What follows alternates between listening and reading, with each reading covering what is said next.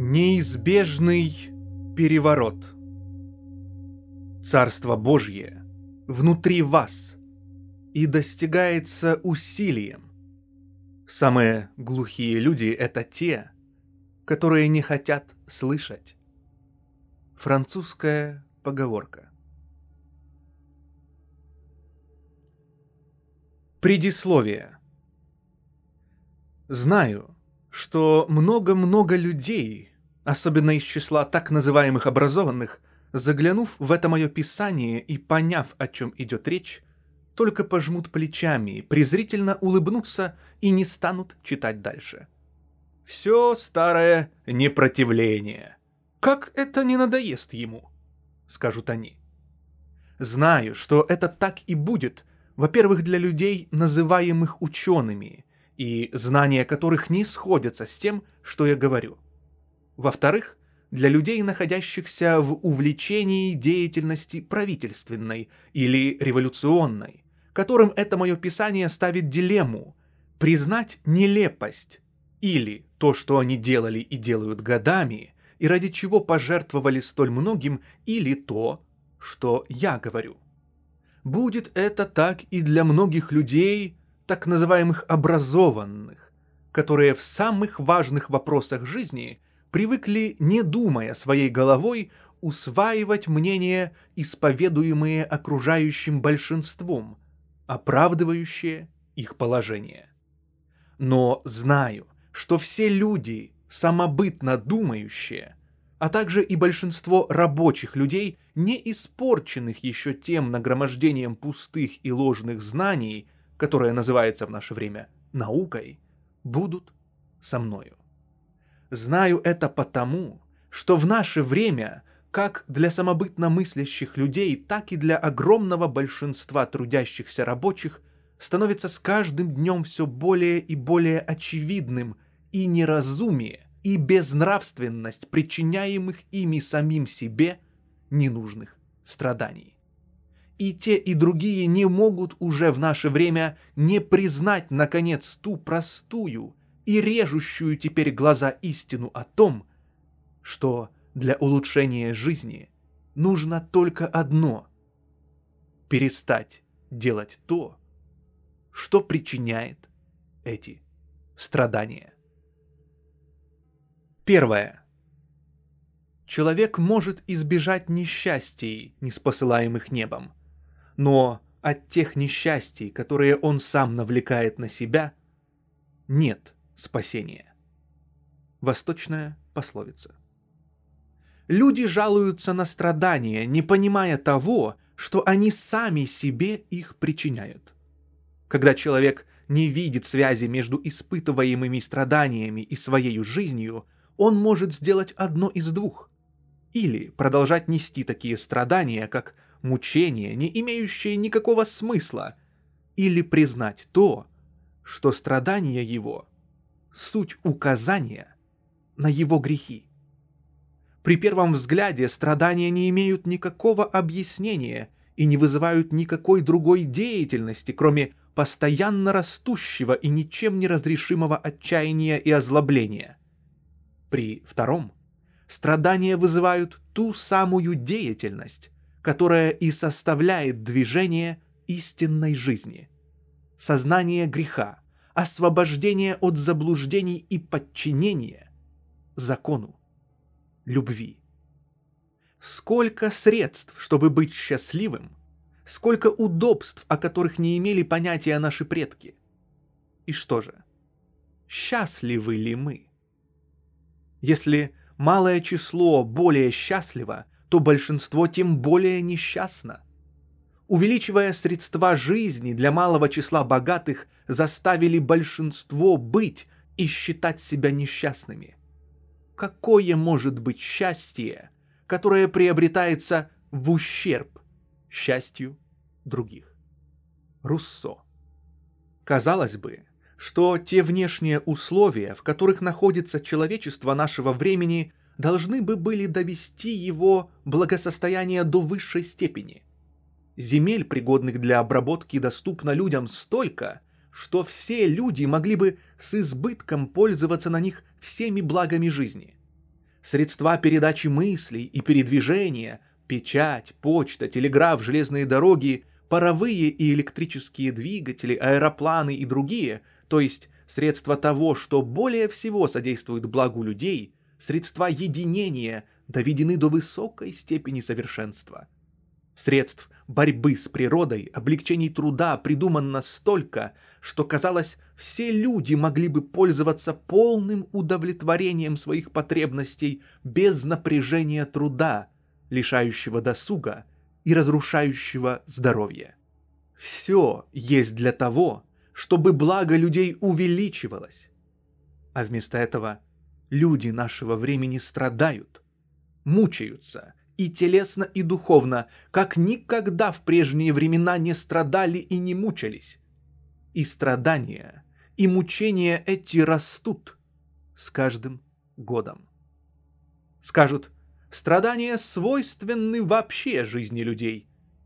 Да, страдания свойственны, но не те страдания, которыми страдают теперь люди нашего мира. Свойственны жизни человеческой страдания внешние, всякого рода болезни, наводнения, пожары, землетрясения, засухи.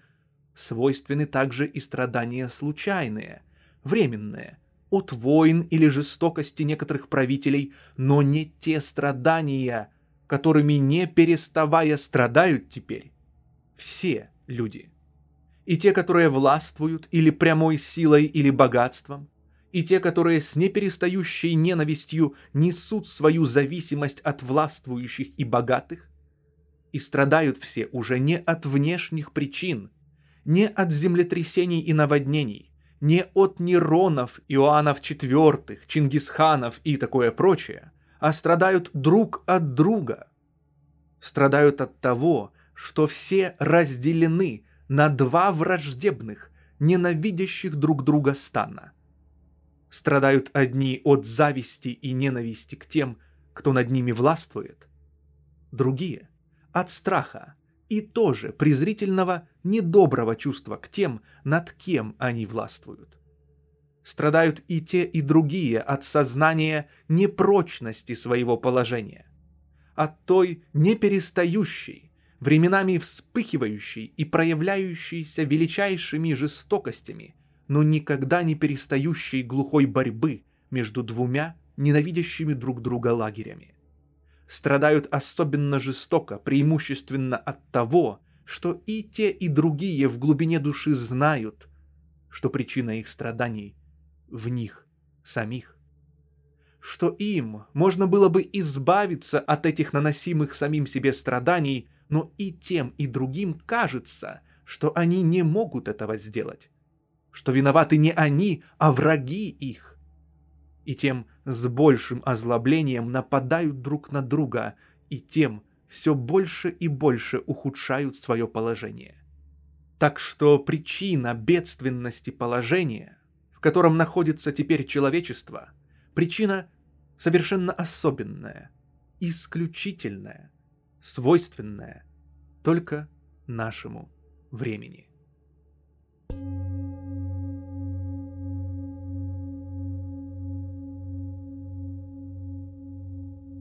Второе. Люди так привыкли к поддержанию внешнего порядка жизни насилием, что жизнь людей без насилия представляется им невозможной.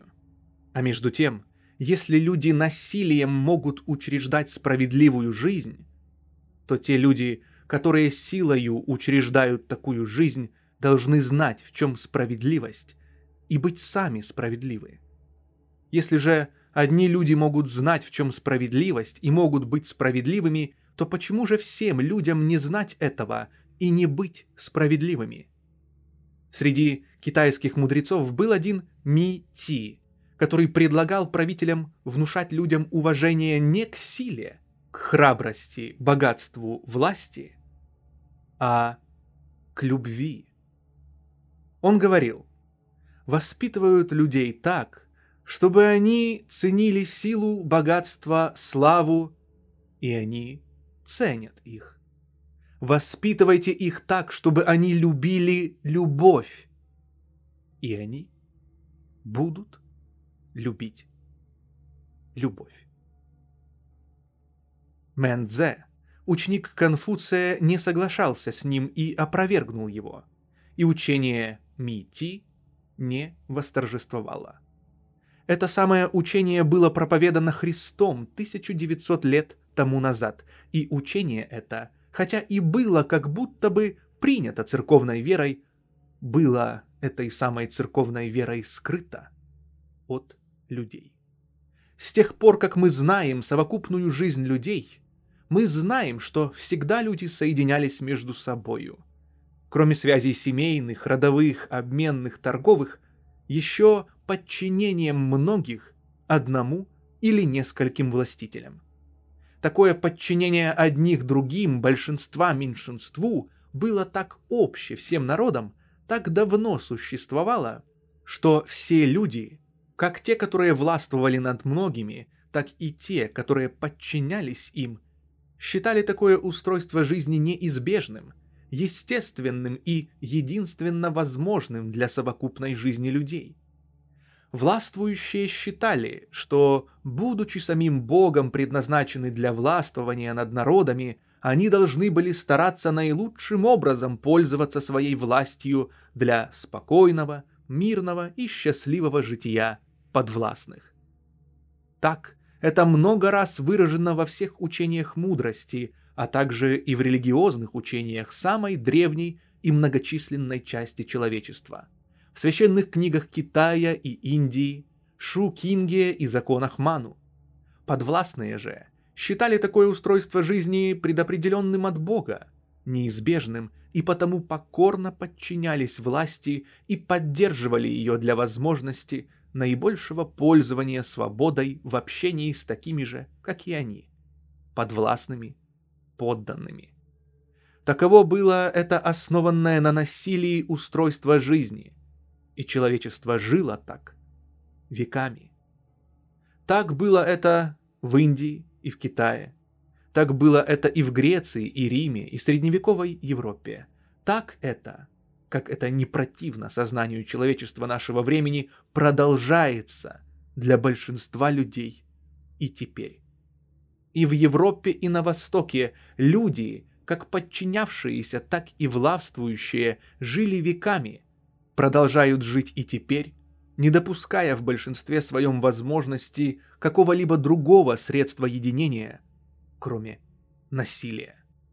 А между тем во всех религиозных учениях древнего мира, и в браманизме, и в буддизме, и в таосизме, и в конфуцианстве, а также и в учениях греческих и римских мудрецов, вместе с утверждением власти властвующих на насилии всегда выражалось с разных сторон еще другое учение о том, что любовь людей между собою есть наилучшее средство общения людей, так как дает людям наибольшее благо. Мысль эта различна и с различной степенью ясности выражалась в разных учениях Востока, но за 1900 лет до нашего времени мысль эта с поразительной ясностью и определенностью была выражена в христианстве. Христианство указало людям не только то, что любовь есть средство общения людей, дающее им благо, но и то, что любовь есть высший закон жизни людей, и что поэтому закон любви несовместим с прежним, основанным на насилии, устройством жизни. Главное значение христианства и особенность его от всех прежних учений, проповедовавших любовь, было в том, что оно, провозглашая закон любви высшим законом жизни, таким – который, не допуская исключений, всегда должен исполняться, указала на те обычные отступления от закона любви, которые вместе с признанием благодетельности любви допускались при прежнем устройстве жизни, основанном на власти властвующих, поддерживаемой насилием. При прежнем устройстве жизни насилие, включающее в себя убийство при защите себя ближних или отечества, при наложении наказаний на преступников и такое прочее было необходимым условием общественной жизни.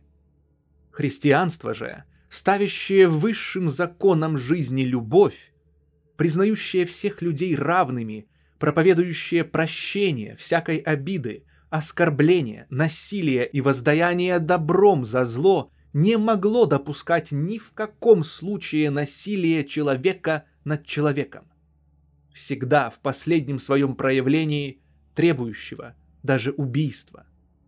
Так что христианство в своем истинном значении, признавая основным законом жизни любовь, прямо и определенно отрицало то самое насилие, которое стояло в основе всего прежнего устройства жизни. Таково было и есть главное значение христианства.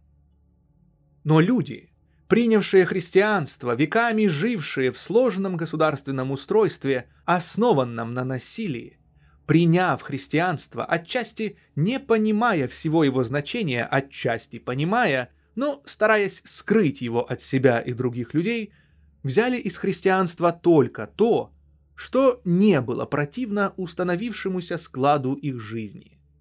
Возникшее же на первобытном христианстве церковное учение, соединив учение Христа с древнееврейским учением, уже так искусно под различными, совершенно чуждыми христианству догматами и постановлениями, скрыло сущность христианства, что насилие, так явно несовместимое с христианством в его истинном значении, стало считаться как насилующими, так и насилуемыми, не только не противным христианству учению о любви, но и вполне законным и согласным с христианским учением. Люди жили, подчиняясь насилиям и совершая их, и вместе с тем исповедовали учение любви, явно противоречащее насилию. Внутреннее противоречие это всегда жило в христианском мире и, соответственно, умственному развитию людей становилось все более и более явным.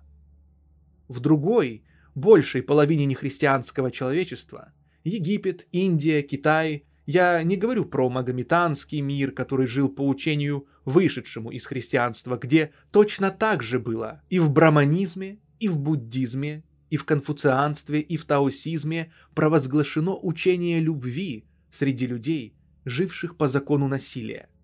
Противоречие этих двух несогласных начал проявлялось не так резко и сильно, как в христианстве.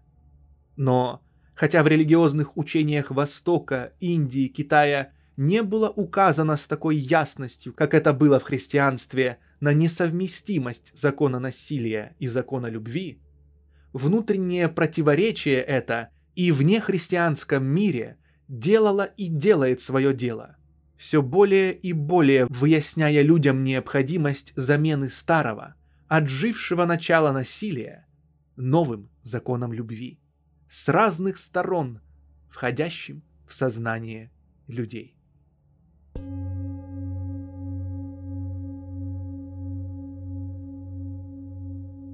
Третье. Из того, что возможно насилием подчинять людей справедливости, вовсе не следует, чтобы было справедливо подчинять людей насилием. Паскаль насилие, производя только подобие справедливости, более всего удаляет людей от возможности жить справедливо без насилия. В сознание людей входило все большее и большее признание закона любви, долженствовавшего заменить насилие, а между тем жизнь продолжала идти на прежних основаниях. Так это продолжалось веками, но Пришло время, когда истина о том, что любовь есть высший закон жизни человеческой, и что поэтому насилие, несовместимое с любовью, не может быть высшим законом жизни, истина столь свойственная духовной природе человека и выраженная более или менее ясно во всех религиозных учениях и с особенной ясностью в христианстве, несмотря на все усилия властителей и их помощников – все более и более входило в сознание людей, и в наше время более или менее сознательно уже стало достоянием большинства людей, как нельзя затушить огонь, завалив его стружками, так же невозможно было заглушить раз возникшую в сознании людей и с такой ясностью выраженную во всех религиозных учениях и столь близкую сердцу человеческому истину о том, что свойственное природе людей единение есть единение, основанное на выражении, но в различных вытекающих из этой истины положениях и требованиях все чаще и чаще проявлялось во всем мире, отыскивая свое приложение к жизни.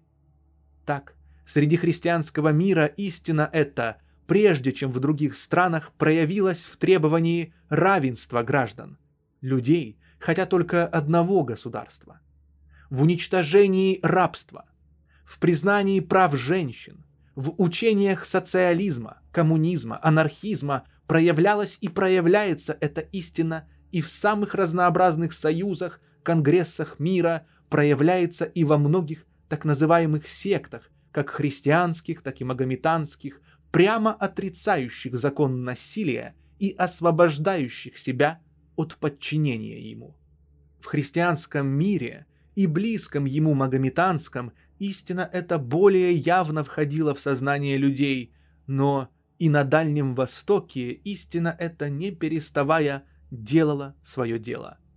Так что даже в Индии и Китае, где насилие утверждено религиозным законом, насилие и касты в Индии в наше время представляются людям уже чем-то несвойственным человеческой природе.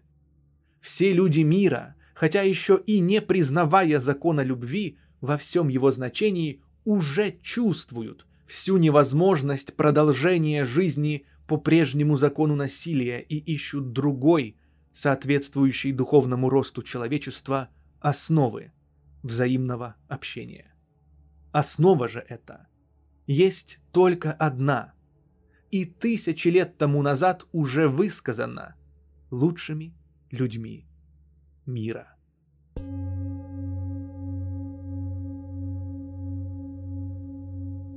Мы живем в эпоху дисциплины, культуры и цивилизации, но далеко еще не в эпоху морали.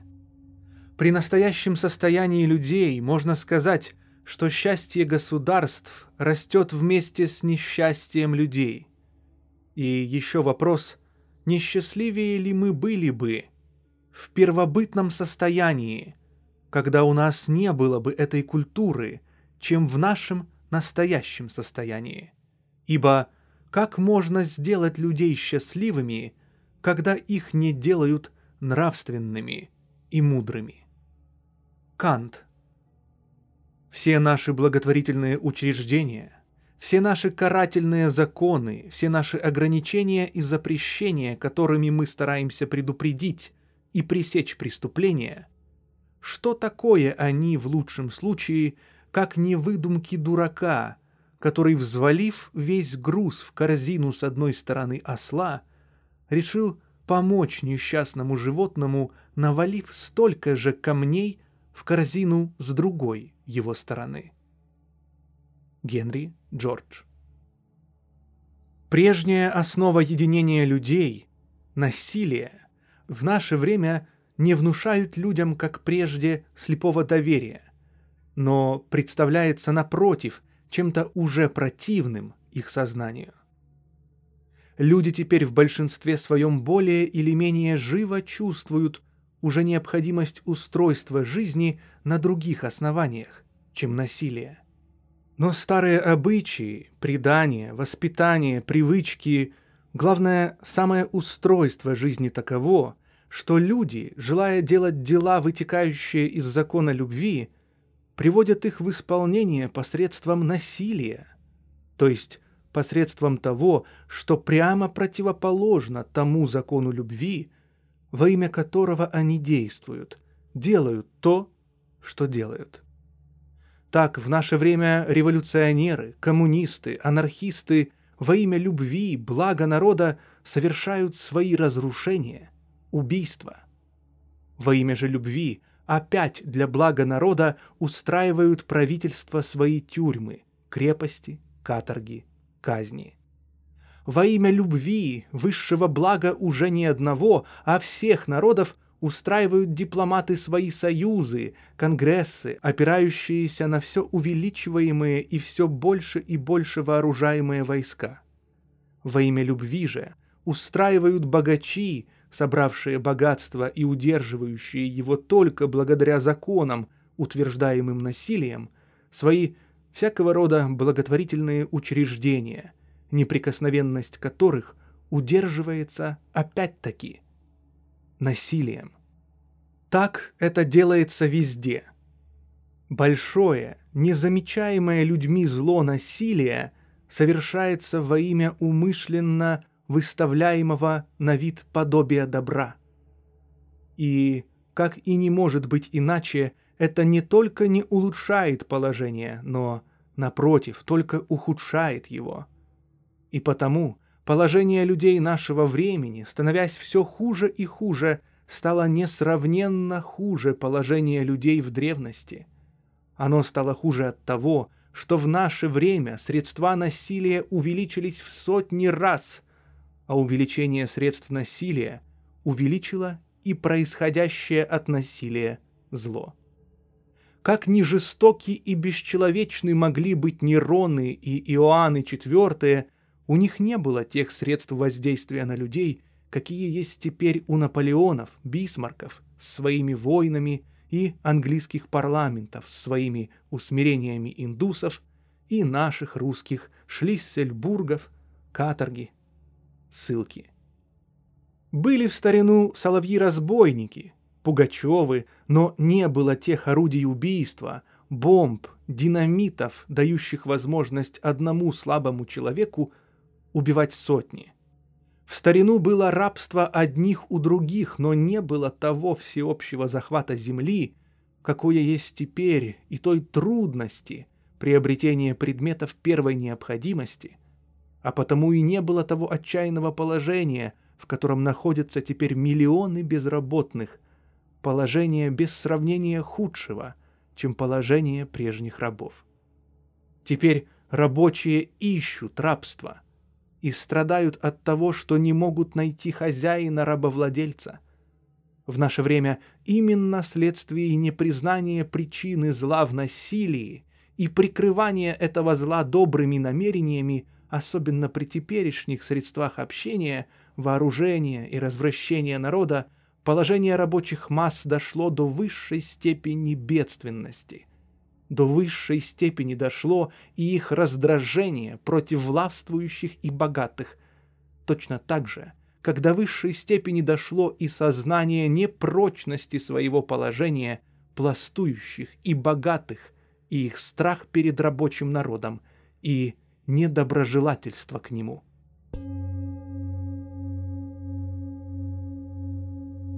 Пятое.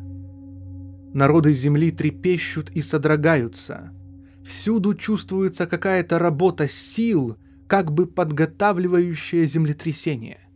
Никогда еще человек не имел за собой такой огромной ответственности. Каждый момент приносит с собой все более и более важные заботы.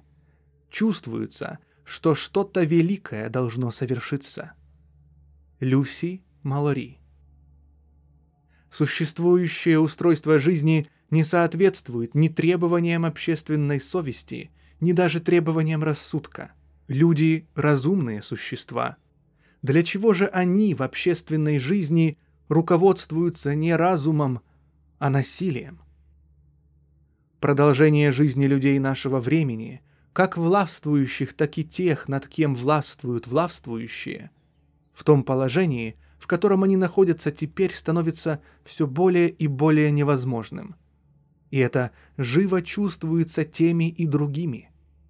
Возможно была жизнь человечества с его разделением на десятки враждебных государств, своими императорами, королями, войсками, дипломатами, своим отбиранием от народа произведений его труда, на вооружение и содержание войск, тогда, когда народы еще наивно думали, каждый про себя, что он один настоящий народ, а что все другие народы — враги, варвары, и что не только похвально отдавать свои труды и жизнь на защиту своего народа и его правителей, но что это даже не может быть иначе, что это так же естественно, как кормиться, жениться, дышать.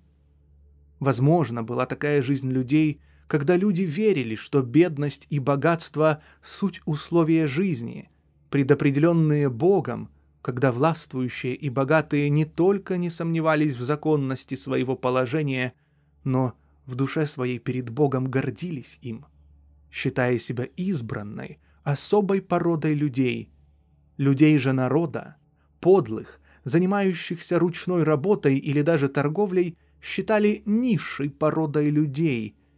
Подвластные же и бедные верили, что властвующие и богатые – особенная порода людей, предназначенная на властвование самим Богом, так же, как Богом же предопределена их жизнь подвластных и бедных. Возможно, была такая жизнь и в христианском мире, когда людям не властвующим, не подчиненным не приходило в голову усомниться в той католической, православной или лютеранской религии, которая называлась христианской, которая допускала не только полное неравенство людей, но прямое рабство их, считала возможным и даже похвальным убийство людей, когда люди так верили в эту искусственную религию, что ее не нужно было защищать ни сознательным обманом, ни насилием.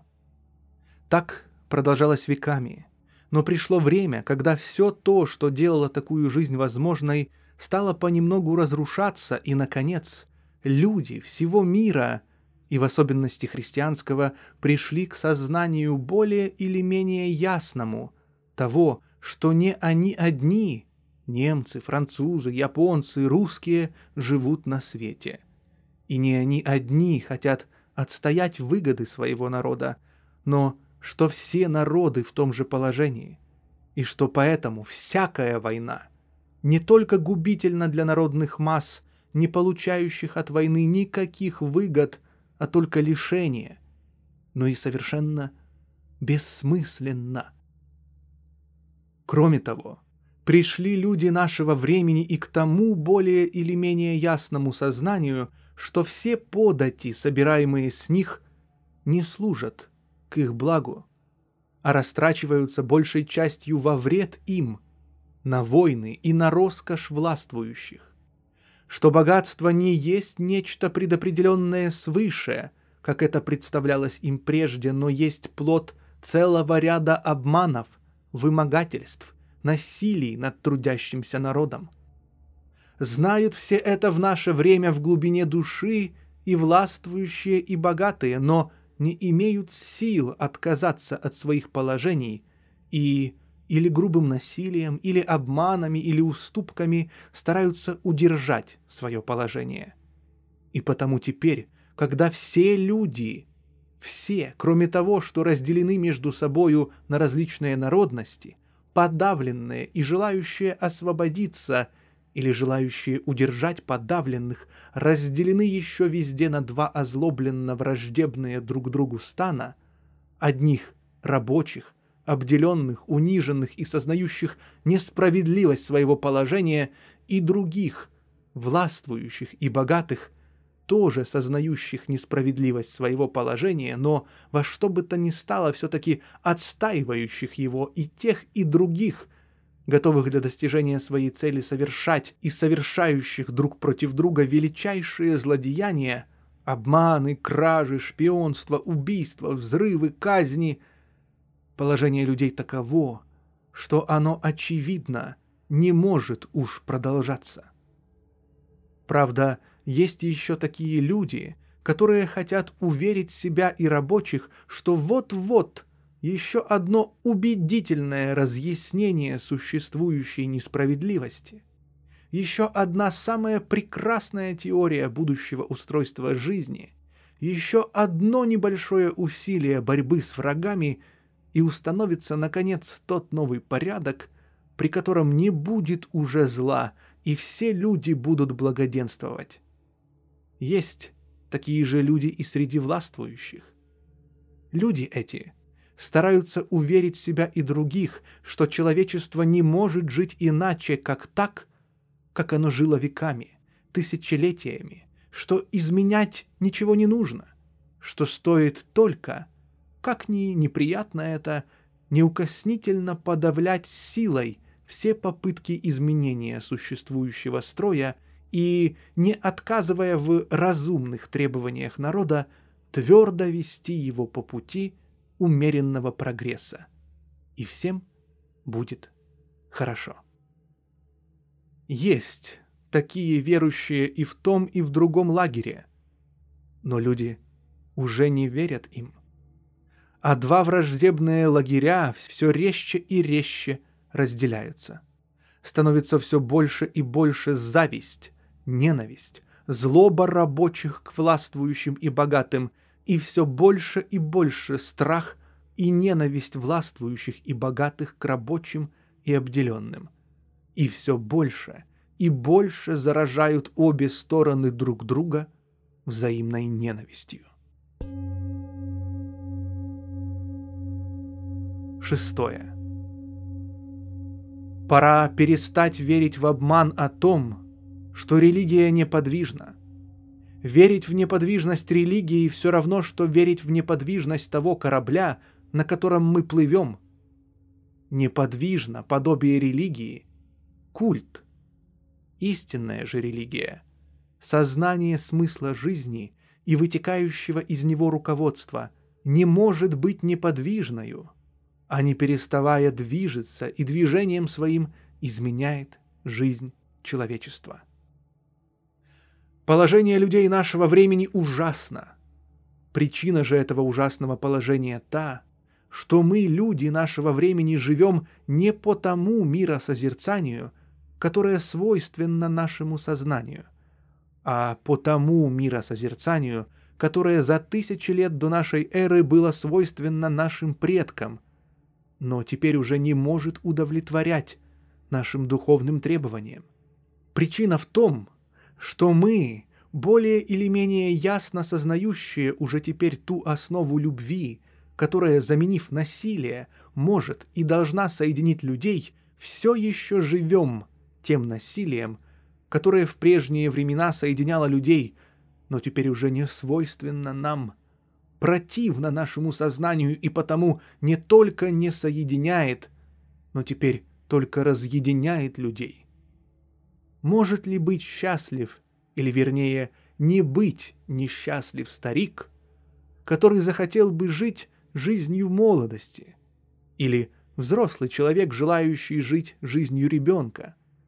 И сколько бы ни старался человек продолжать жить несвойственной уже ему жизнью прежнего возраста, он, если не разумом, то страданиями, волей или неволей будет приведен к необходимости жить сообразно своему возрасту. То же самое с обществами людей и со всем человечеством. Если оно руководствуется в своей жизни не свойственным его возрасту сознанием, а тем, которое уже давно пережито им. А это самое совершается теперь с человечеством нашего времени. Мы не знаем и не можем знать условий ни рождения, ни происхождения, ни исчезновения как отдельного человека, так и человечества. Но в пределах доступного нам времени знаем и несомненно знаем, что жизнь человечества всегда подчинялась и подчиняется тому же самому закону постепенного роста и развития, которому подчиняется и жизнь отдельного человека. Как и в жизни каждого отдельного человека – мы видим, что человек в главном направлении своей деятельности руководится пониманием смысла своей жизни, то есть своим сознательным или бессознательным религиозным мировоззрением. То же самое видим мы и в жизни всего человечества. И как жизнь отдельного человека, не переставая изменяется соответственно его росту, то есть согласно с изменением общего понимания смысла своей жизни, точно так же, не переставая, изменяется и не может не изменяться и жизнь, не перестающего расти, подвигаться вперед к более разумной жизни всего человечества. И точно так же, как естественно, почти неизбежно задерживается всегда движение вперед отдельного человека тем, что, усвоив привычки прежнего, пережитого им возраста, он неохотно, не скоро расстается с ними, часто умышленно старается, отдаваясь деятельности прежнего возраста, оправдать различными придумываемыми рассуждениями продолжение прежней, уже несвойственной ему жизни, так точно и человечество – естественно, по инерции задерживаясь на предшествующем, пережитом уже складе жизни, оправдывая для самого себя эти задержки придуманными рассуждениями, принимающими для человечества всегда вид ложных религиозных вер и одинаково ложных научных построений. Много есть суеверий, от которых страдают люди – но нет более общего, более губительного по своим последствиям суеверия, чем то, по которому люди уверяют себя в том, что сознание человечества, то, которое выражается учениями о смысле жизни и о вытекающем из него руководстве поведения, называемыми религиями, что это сознание может остановиться и быть одно и то же во все времена жизни людей. Вот это-то суеверие, побуждавшее человеческие общества жить по религиозным и научным учениям, всегда отстающим от постоянно развивающего сознания человечества, и было всегда одним из главных источников тех бедствий, которые постигали человеческие общества. И бедствия эти бывали всегда тем больше, чем большая часть человечества подвергалась этим задержкам в движении, и чем дольше они продолжались. Бывает так, что эти задержки захватывают и особенно ярко выражаются и разрешаются в одной небольшой части человечества. Но бывает и так, что задержки эти захватывают жизнь всего человечества. Как это происходит теперь? Так, например, задержка движения к более разумной жизни одной части человечества, произведенная злоупотреблениями римской церкви, дошедшими до крайнего извращения сущности учения Христа, захватила только небольшую часть человечества, подпавшую несоответствующему сознанию людей, суеверию папства и бедствия, вызванные реформацией и последовавшими за ней войнами, продолжались относительно недолго – но бывает и так, что уже неизвестные народы, и не по отношению одного какого-либо вопроса местного, религиозного или общественного, а все человечество, и по отношению не частных вопросов, но общих всем народам основ жизни, живет веками, несоответственно своему сознанию. И тогда бедствия, вытекающие из таких задержек жизни – ведомой по несоответствующим уже сознанию людей религиозным началам, продолжаются особенно долго и бывают особенно велики. И таково-то положение, в котором живет теперь уже не часть, а все человечество, вследствие того, что, продолжая еще по инерции повсюду руководствоваться для единения людей между собою когда-то неизбежным – и общим всем народам насилием, люди все более и более ясно осознают уже другое, высшее начало любви, долженствующее заменить прежние приемы насилия.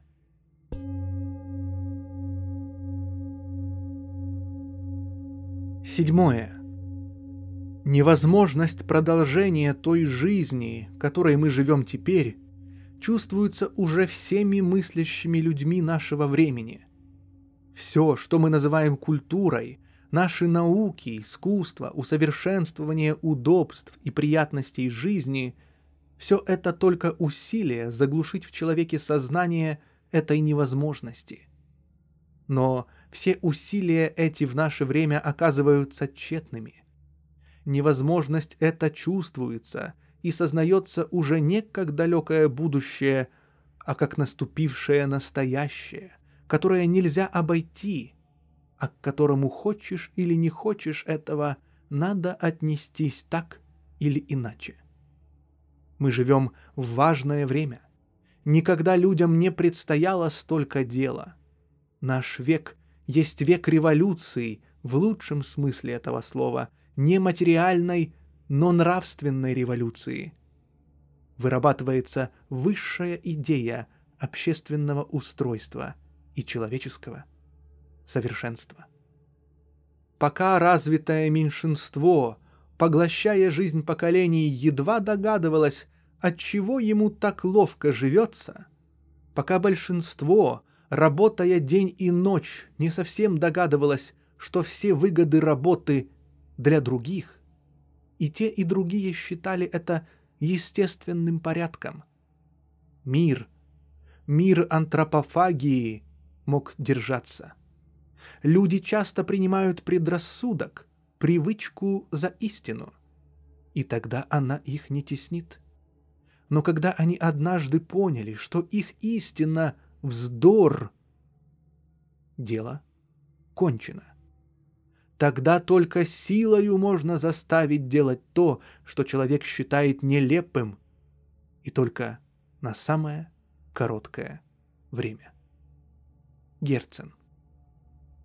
Три-два века тому назад люди, призываемые в войско по повелению главы государства, ни на минуту не сомневались в том, что как ни трудно то, чего от них требуют, они, идя на войну, делают не только хорошее, но неизбежно необходимое дело, жертвуя своей свободой, трудом, даже жизнью для святого дела, защиты Отечества против врагов его.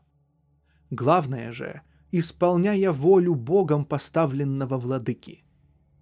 Теперь же всякий человек, которого гонят на войну, особенно содействовала уничтожению патриотического обмана общая воинская повинность, всякий знает, что те, против кого его гонят, такие же люди, как и он, также обмануты своими правительствами.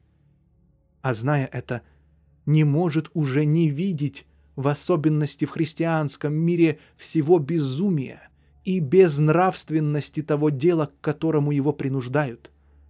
А понимая безумие и безнравственность дела, к которому его призывают, не может не презирать и не ненавидеть тех людей, которые принуждают его.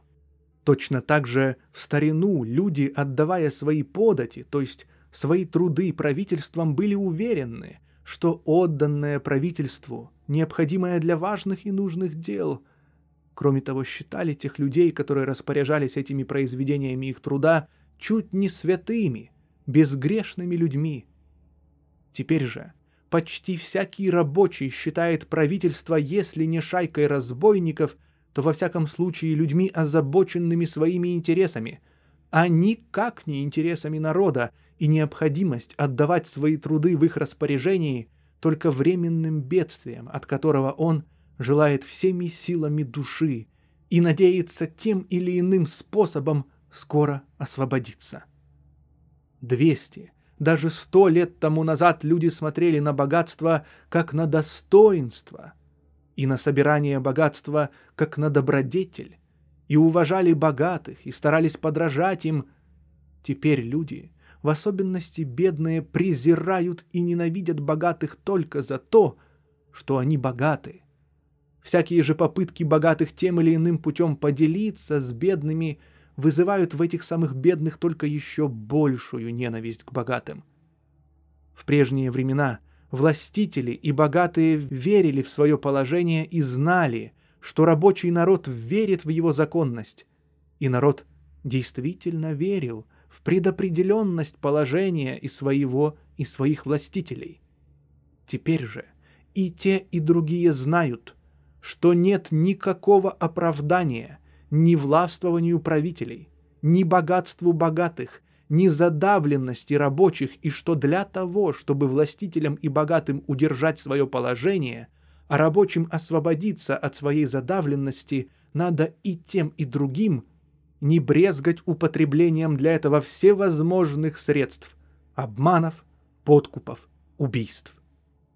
И те, и другие делают это, и, что хуже всего, делая это в глубине души, большей частью знают, что ничего не достигнут этим, и что продолжение такой жизни становится все более и более невозможным, и ищут, и не находят выхода из этого положения. А выход неизбежный и один тот же для всех все яснее и яснее представляется людям. Выход один. Освобождение себя от той, когда-то свойственной человечеству веры в необходимость и законность насилия и усвоение отвечающей теперешнему возрасту человечества, однако проповеданной во всех религиях мира веры в необходимость и законность любви, исключающей какое бы то ни было насилие человека над человеком. Перед этим-то решительным шагом, который предстоит в наше время всему человечеству, и стоят теперь в нерешительности люди нашего мира – и времени. Но хотят ли или не хотят этого люди, они не могут не совершить шаг этот. Не могут не совершить его потому, что то религиозное верование, которое обосновывало власть одних людей над другими, отжило свое время. Новое же, соответственное времени верование в высший закон любви все более и более – входит в сознание людей.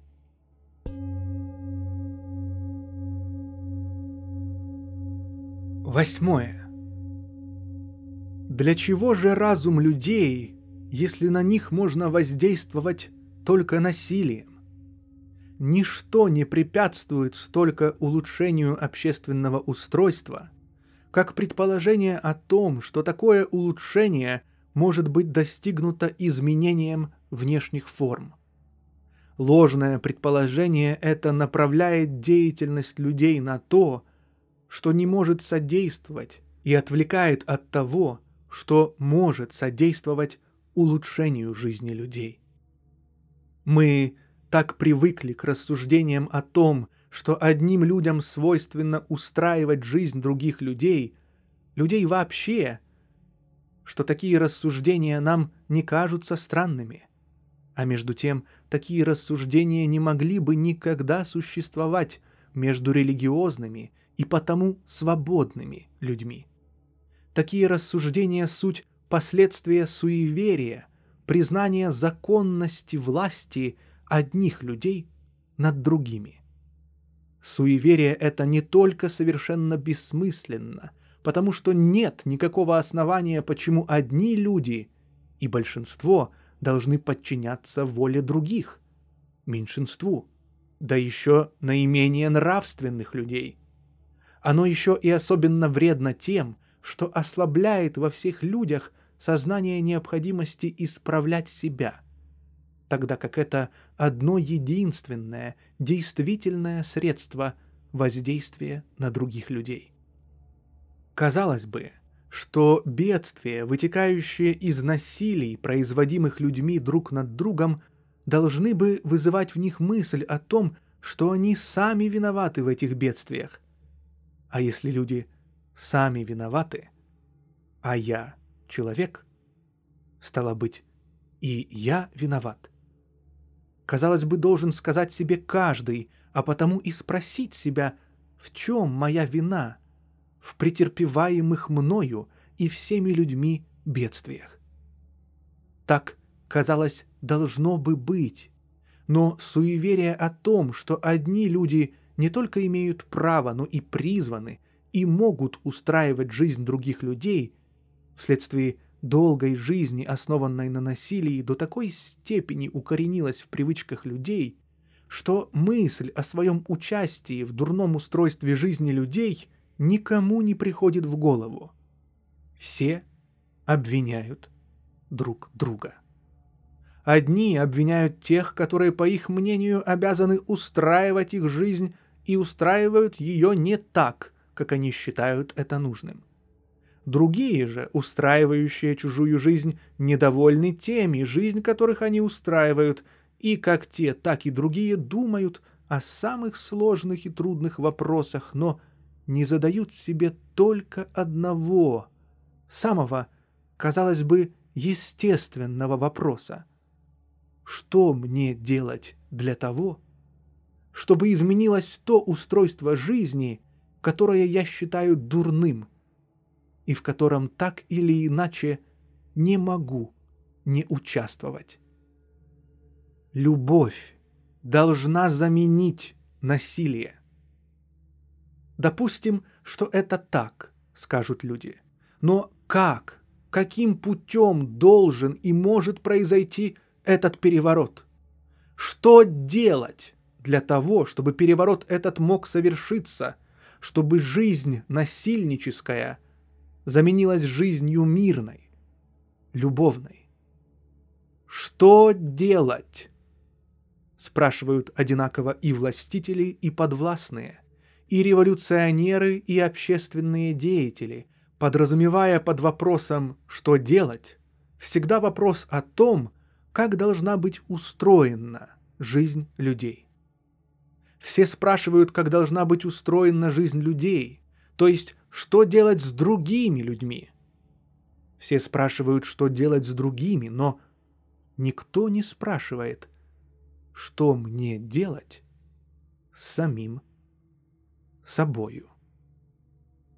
Суеверие неподвижности религии, породившее признание законности властвования одних людей над другими, породило еще и это, другое, вытекающее из первого суеверия, больше всего препятствующее людям перейти от жизни насильнической к жизни мирной, любовной, суеверие о том, что одни люди должны и могут устраивать жизнь других людей. Так что главная причина коснения людей в складе жизни, уже признаваемым ими ложными, заключается в удивительном, происшедшем от суеверия неподвижности религии суеверии о том, что одни люди не только могут, но и имеют право вперед определять и насилием устраивать жизнь других людей. Стоит освободиться людям от этого обычного суеверия, и тотчас же стало бы ясно всем, что устраивается жизнь всякого соединения людей только так, как каждый сам для себя устраивает свою жизнь. А поняли бы это люди, как те, которые устраивают жизнь других, так и те, которые подчиняются этому устроению, так очевидно бы стало всем, что всякое насилие человека над человеком ничем не может быть оправдываемо. И есть не только нарушение любви или даже справедливости, но и здравого смысла. Так что избавление людей от тех бедствий, которые они переживают в наше время, прежде всего – в освобождении себя от суеверий от неподвижности религии, а потому и от ложного, уже пережитого людьми нашего времени религиозного учения о божественности власти и вытекающего из него признания законности и полезности насилия. Девятое не противиться злому силою не значит, что нужно отказаться и от охраны жизни и трудов своих и других людей, а значит только, что охранять все это нужно иным способом, не противоречащим высшему разумному существу в человеке. Охранять жизнь и труды других людей и свои нужно пробуждением в нападающем злодее – жизни разумного существа. Способ этот состоит преимущественно в собственном духовном совершенстве, необходимом для приобретения силы воздействия на других добром, любовью, разумным освещением. Если я вижу, например, что один человек намерен убить другого, то самое большее, что я могу предпринять, это поставить самого себя на место убиваемого и сказать злодею, «Вот тебе моя грудь! Убей прежде меня, потому что я не могу выносить и не могу допустить, пока жив, человека убийства. И защитить, закрыть собою того человека, и если можно спасти, утащить, спрятать его, все равно, как я стал бы спасать человека на пламени пожара или утопающего. Либо самому гибнуть, либо спасти. Если же я оказываюсь бессильным в этом способе, потому что я сам заблудший грешник, то это мое бессилие не дает мне права на грех, право пробуждать в себе зверя, еще более усиливать беспорядок в своей душе и вносить беспорядок в мир злом насилия и его оправданием. Бука.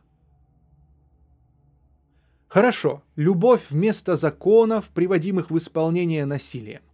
Допустим, что признание всеми людьми средством единения между собой любви вместо насилия увеличивало бы благо людей, но оно увеличило бы его только тогда, когда все люди признавали бы для себя обязательным закон любви, говорят обыкновенно. Но что будет со всеми теми, кто откажется от насилия, живя среди людей, не отказавшихся от него? Людей этих лишат всего, будут мучить. Люди эти будут рабами людей, живущих насилием. Так всегда и все одно и то же, и не стараясь понимать того, что включено в самом учении любви, говорят защитники насилия. Не стану говорить о том, что если насилие когда-либо защищало жизнь и спокойствие людей, то бесчисленное количество раз оно напротив было причиной величайших бедствий, которые не могли бы быть, если бы люди не допускали насилия. Не буду говорить про все те ужасы, которые с самых древних времен совершались во имя признания необходимости насилия. Ни про ужасы древних и средневековых войн, ни про ужасы Большой французской революции, про 30 тысяч коммунаров 70-го года, про ужасы наполеоновских, франко-прусских, турецких, японских войн, индийских усмирений, теперешних персидских дел. Теперь совершающиеся резни армян, убийств и казней в России, ни миллиардов непрестанно погибающих от нужды и голода рабочих. Взвесить и решить вопрос о том, больше или меньше было или будет материальных зол от применения в общественной жизни насилия или закона любви, мы никак не можем потому что не знаем и не можем знать того, что было бы, если хотя бы и малая часть людей следовала закону любви, а большая жила бы насилием. Вопрос этот никак не может быть решен ни опытом, ни рассуждением. Вопрос этот – вопрос религиозно-нравственный, и потому решается не опытом, а внутренним сознанием, как и все вопросы религиозно-нравственные, решается не соображениями о том, что выгоднее, а тем, что человек признает хорошим и что дурным, что должным и что недолжным.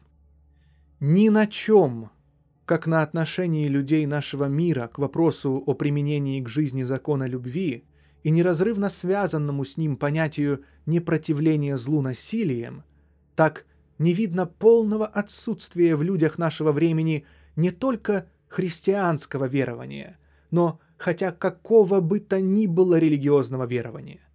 И не только какого бы то ни было религиозного верования, но даже и понимания того, в чем состоит религиозное верование.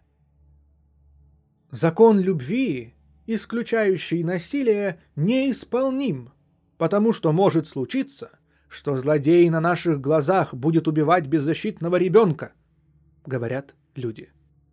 Люди эти не спрашивают о том, что им делать, когда они видят ведомого на казнь человека, или когда видят обучаемых к убийству людей, или когда видят замариваемых на фабриках нездоровым трудом работников, женщин, детей.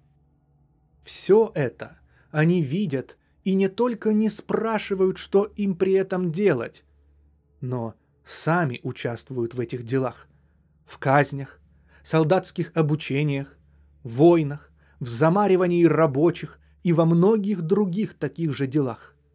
Но вот, видите ли, их всех очень занимает и беспокоит вопрос о том, как им поступить с убиваемым на их глазах воображаемым ребенком. До такой степени трогает их судьба этого воображаемого ребенка, что они никак не могут допустить, чтобы одним из необходимых условий любви было бы неупотребление насилия. В сущности же, занимает этих людей, желающих оправдать насилие, никак не судьба воображаемого ребенка, а своя судьба. Своя, вся основанная на насилии. Жизнь, которая при отрицании насилия не может продолжаться. Защитить убиваемого ребенка всегда можно, подставив свою грудь под удар убийцы. Но мысль эта, естественная для человека, руководимого любовью, не может прийти в голову людям, живущим насилием, так как для этих людей нет и не может быть никаких других, кроме животных, побуждений к деятельности.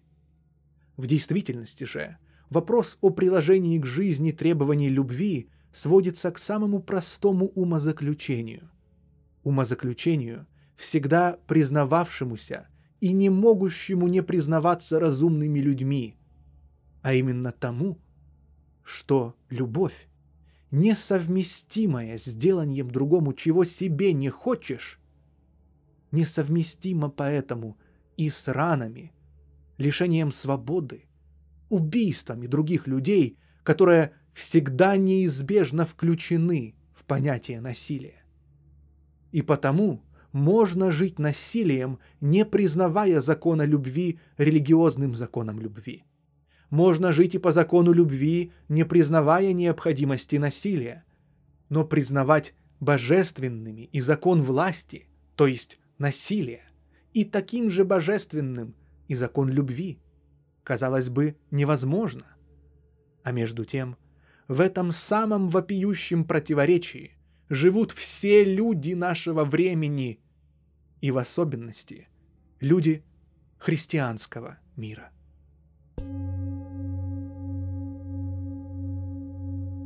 Десятое. Если ты страдаешь от зла существующего устройства мира или возмущаешься им, то знай, что для борьбы с этим порядком есть только одно средство – усиление в людях религиозного сознания. Понятно, что такое усиление должно произойти прежде всего в тебе самом. И это усиление религиозного сознания в тебе есть могущественнейшее средство усиления его в других. Чем больше будут верить люди в то, что они могут быть приведены чем-то внешним, действующим само собою, помимо их воли, к изменению и улучшению своей жизни, тем труднее совершится это изменение и улучшение. Но это все общее рассуждение. Допустим, что я верю в закон любви. Скажут на это. Что делать мне, Ивану, Петру, Марье – каждому человеку, если он признает справедливость того, что человечество дожило до необходимости вступления на новый путь жизни. Что делать мне, Ивану, Петру, Марье, для того, чтобы уничтожилась та дурная жизнь насилия и установилась бы добрая жизнь по любви? Что именно надо делать мне, Ивану, Петру, Марье, для того, чтобы содействовать этому перевороту. Вопрос этот, несмотря на то, что он кажется нам столь естественным, также странен как странен был бы вопрос человека, губящего свою жизнь пьянством, игрой, распутством, ссорами, который бы спрашивал, что мне делать, чтобы улучшить свою жизнь. Как несовестно отвечать на такой наивный вопрос, все-таки отвечу для тех, кому такой ответ может быть нужен. Ответ на вопрос о том, что надо делать человеку, осуждающему существующее устройство жизни и желающему изменить и улучшить его. Ответ простой, естественный и один для каждого неодержимого суеверием насилия человека такой. Первое. Перестать самому делать прямое насилие, а также и готовиться к нему. Это первое. Второе. Не принимать участие в каком бы то ни было насилии, делаемом другими людьми, и также в приготовлениях к насилию. Третье. Не одобрять никакое насилие. Первое. Не делать самому прямого насилия значит не хватать никого своими руками, не бить, не убивать, не делать этого для своих личных целей, а также и под предлогом общественной деятельности. Второе.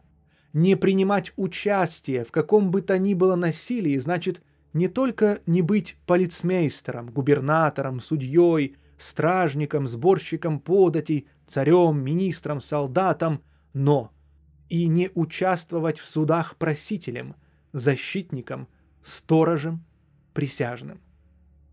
Третье. Не одобрять никакое насилие значит, кроме того, чтобы не пользоваться для своей выгоды никаким насилием, ни в речах, ни в писаниях, ни в поступках не выражать ни похвалы, ни согласия ни с самым насилием, ни с делами, поддерживающими насилие или основанными на насилии.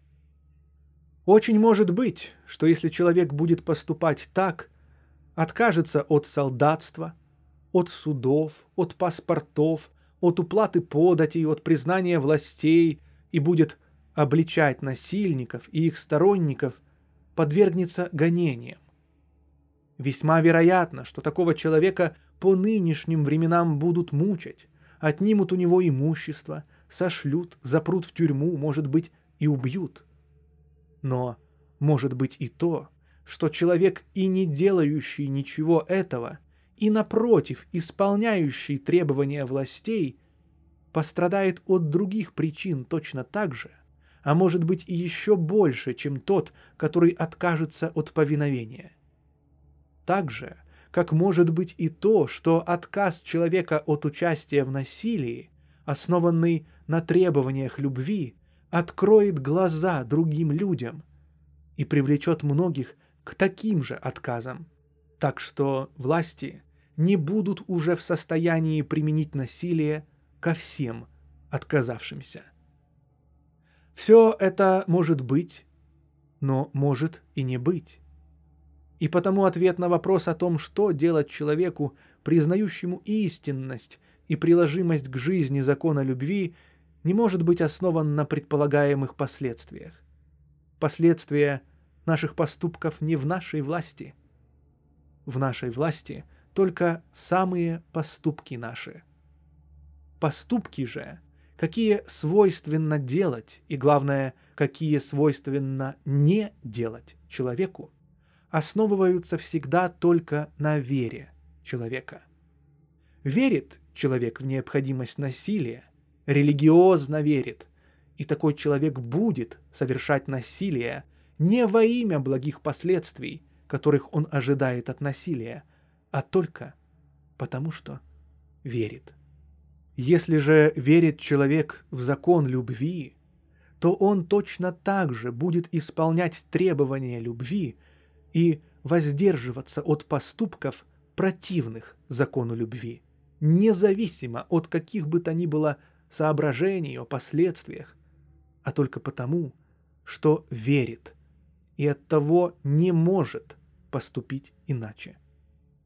И потому для осуществления в жизни закона любви и замены им закона насилия нужно только одно. То, чтобы люди верили в закон любви так же, как они верят теперь в необходимость насилия. Поверь только люди в закон любви, хоть приблизительно так же, как они верят теперь в необходимость насилия, и вопрос о том, как поступать людям, отказавшимся от насилия с людьми, совершающими насилие, перестанет быть вопросом, и жизнь людей без всяких усилий и потрясений сложится в неизвестную нам форму жизни, которой идет человечество и которая избавит его от тех зол, от которых оно страдает теперь. Возможно ли это? Одиннадцатое. Стоит человеку отвернуться от разрешения внешних вопросов и поставить себе единый, истинно свойственный человеку внутренний вопрос, как ему лучше прожить свою жизнь, чтобы все внешние вопросы получили наилучшее разрешение. Мы не знаем, не можем знать, в чем состоит общее благо, но твердо знаем, что достижение блага возможно только при исполнении того закона добра, который открыт каждому человеку. Когда бы люди захотели вместо того, чтобы спасать мир, спасать себя, вместо того, чтобы освобождать человечество – себя освобождать, как много бы они сделали для спасения мира и для освобождения человечества. Герцен. Разрешение не одного вопроса общественного устройства, а всех, всех вопросов, волнующих человечество, в одном – в перенесении вопроса из области кажущейся, широкой и значительной, но в сущности самой узкой, ничтожной и всегда сомнительной, из области внешней деятельности, имеющей будто бы в виду благо всего человечества, деятельности научной, общественной, в область кажущуюся узкой, но в сущности самую широкую и глубокую, и, главное, несомненную, в область своей личной, не телесной, но духовной жизни, в область религиозную. Только сделай это для себя каждый человек. Спроси себя, настоящего себя, свою душу, что тебе перед Богом или перед своей совестью – если не хочешь признавать Бога, нужно. И тотчас же получатся самые простые, ясные, несомненные ответы на самые казавшиеся сложными и неразрешимыми вопросы. Уничтожатся большей частью и самые вопросы. И все, что было сложно, запутанно, неразрешимо, мучительно, все тотчас же станет просто, ясно, радостно и несомненно. Кто бы ты ни был, император, король, палач, миллиардер, тюремщик, нищий, министр, вор, писатель, монах, остановись на минуту своей деятельности и загляни в свою святую святых, в свое сердце и спроси себя – что тебе, настоящему тебе нужно для того, чтобы прожить наилучшим образом те часы или десятилетия, которые еще могут предстоять тебе. И кто бы ты ни был, если ты только искренно и серьезно спросишь себя об этом, ты не можешь не ответить себе то же, что отвечали и отвечают себе все люди, серьезно и искренно ставшие и ставящие себе этот вопрос. Нужно тебе одно. Наверное, одно, то самое, что всегда было и теперь нужно для всех. Благо. Истинное благо. Не такое благо, которое нынче может быть благом, а завтра может стать злом. И не такое, какое было бы благом для одного тебя, а злом для других. А одно, истинное, несомненное благо. Такое благо, которое благо и для тебя, и для всех людей. И сегодня, и завтра, и во всяком месте. А такое истинное благо дается только тому, кто исполняет закон своей жизни. Закон же этот ты знаешь и по разуму, и по учениям всех мудрецов мира, и по влечению своего сердца. Закон этот — любовь. Любовь к высшему совершенству, к Богу и ко всему живому, и в особенности к подобным себе существам, людям. Только пойми это каждый из нас, и он тотчас же поймет и то, что причина страданий и своих, и всего мира не в каких-либо злых людях, виновных в том зле, которое совершается, а только в одном — в том, что живут люди в условиях жизни, сложившихся на насилии, условиях противных любви, несовместимых с нею, и что потому причина того зла, от которого мы все страдаем, не в людях, а в том ложном устройстве жизни на насилии, которое люди считают необходимым.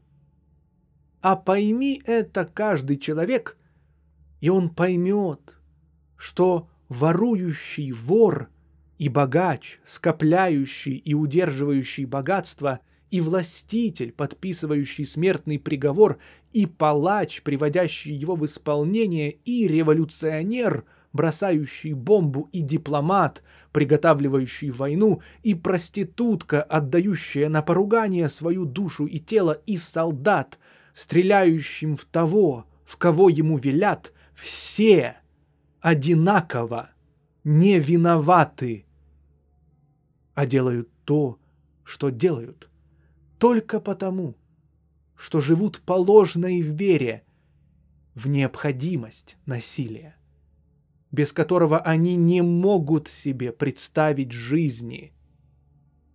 А поймет это человек – и он ясно увидит всю несправедливость, жестокость, неразумность осуждения людей, приведенных своей отжившей верой в насилие и вытекающими из нее сложными условиями жизни к своим противным любви поступкам.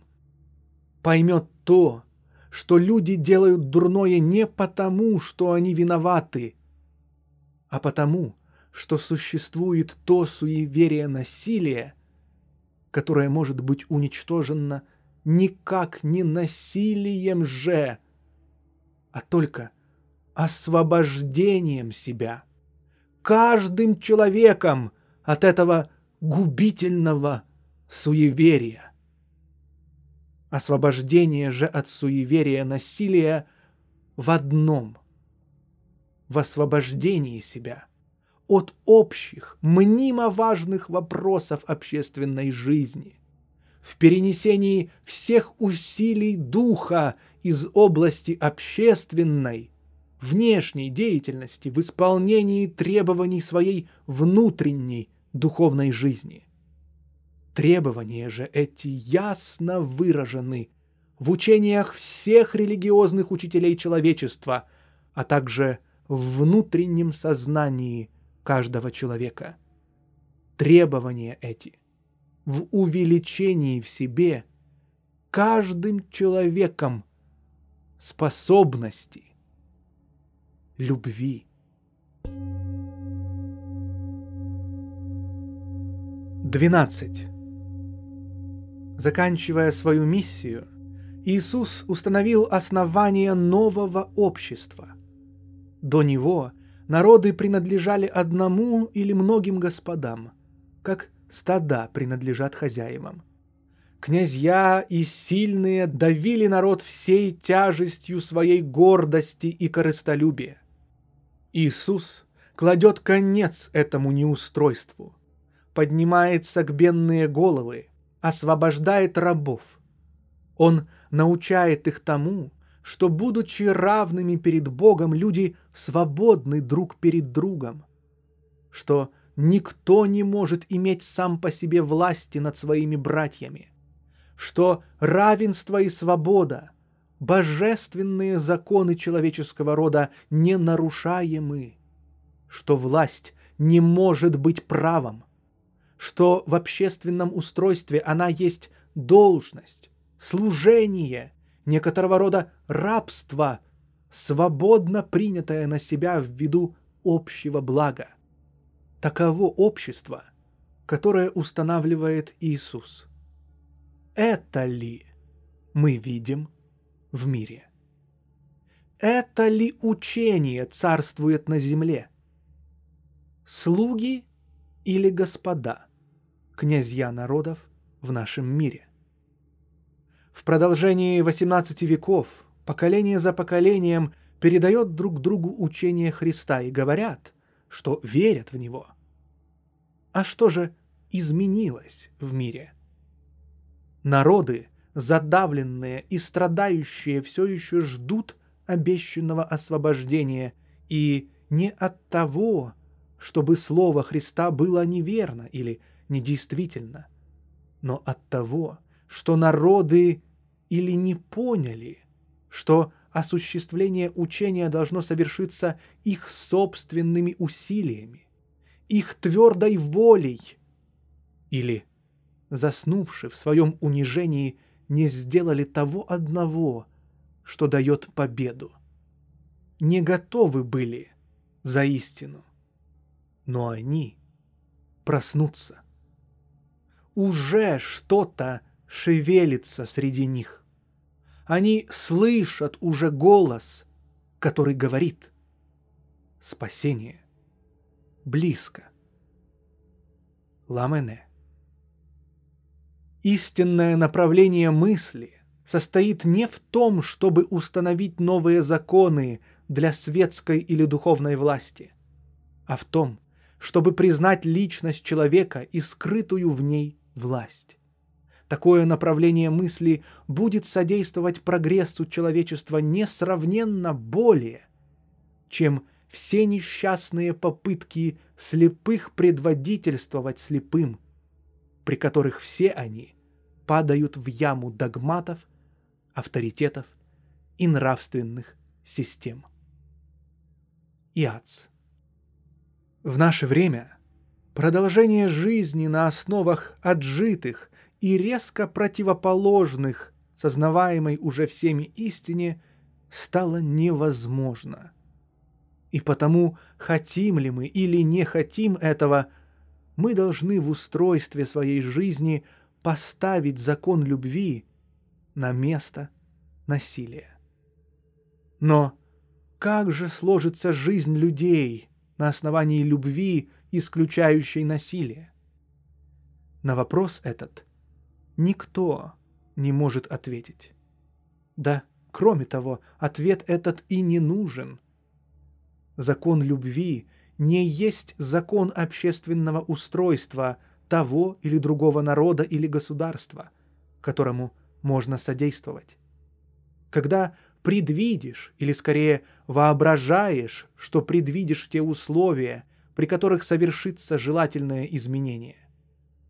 Закон любви, будучи законом жизни каждого отдельного человека, есть вместе с тем и закон жизни всего человечества.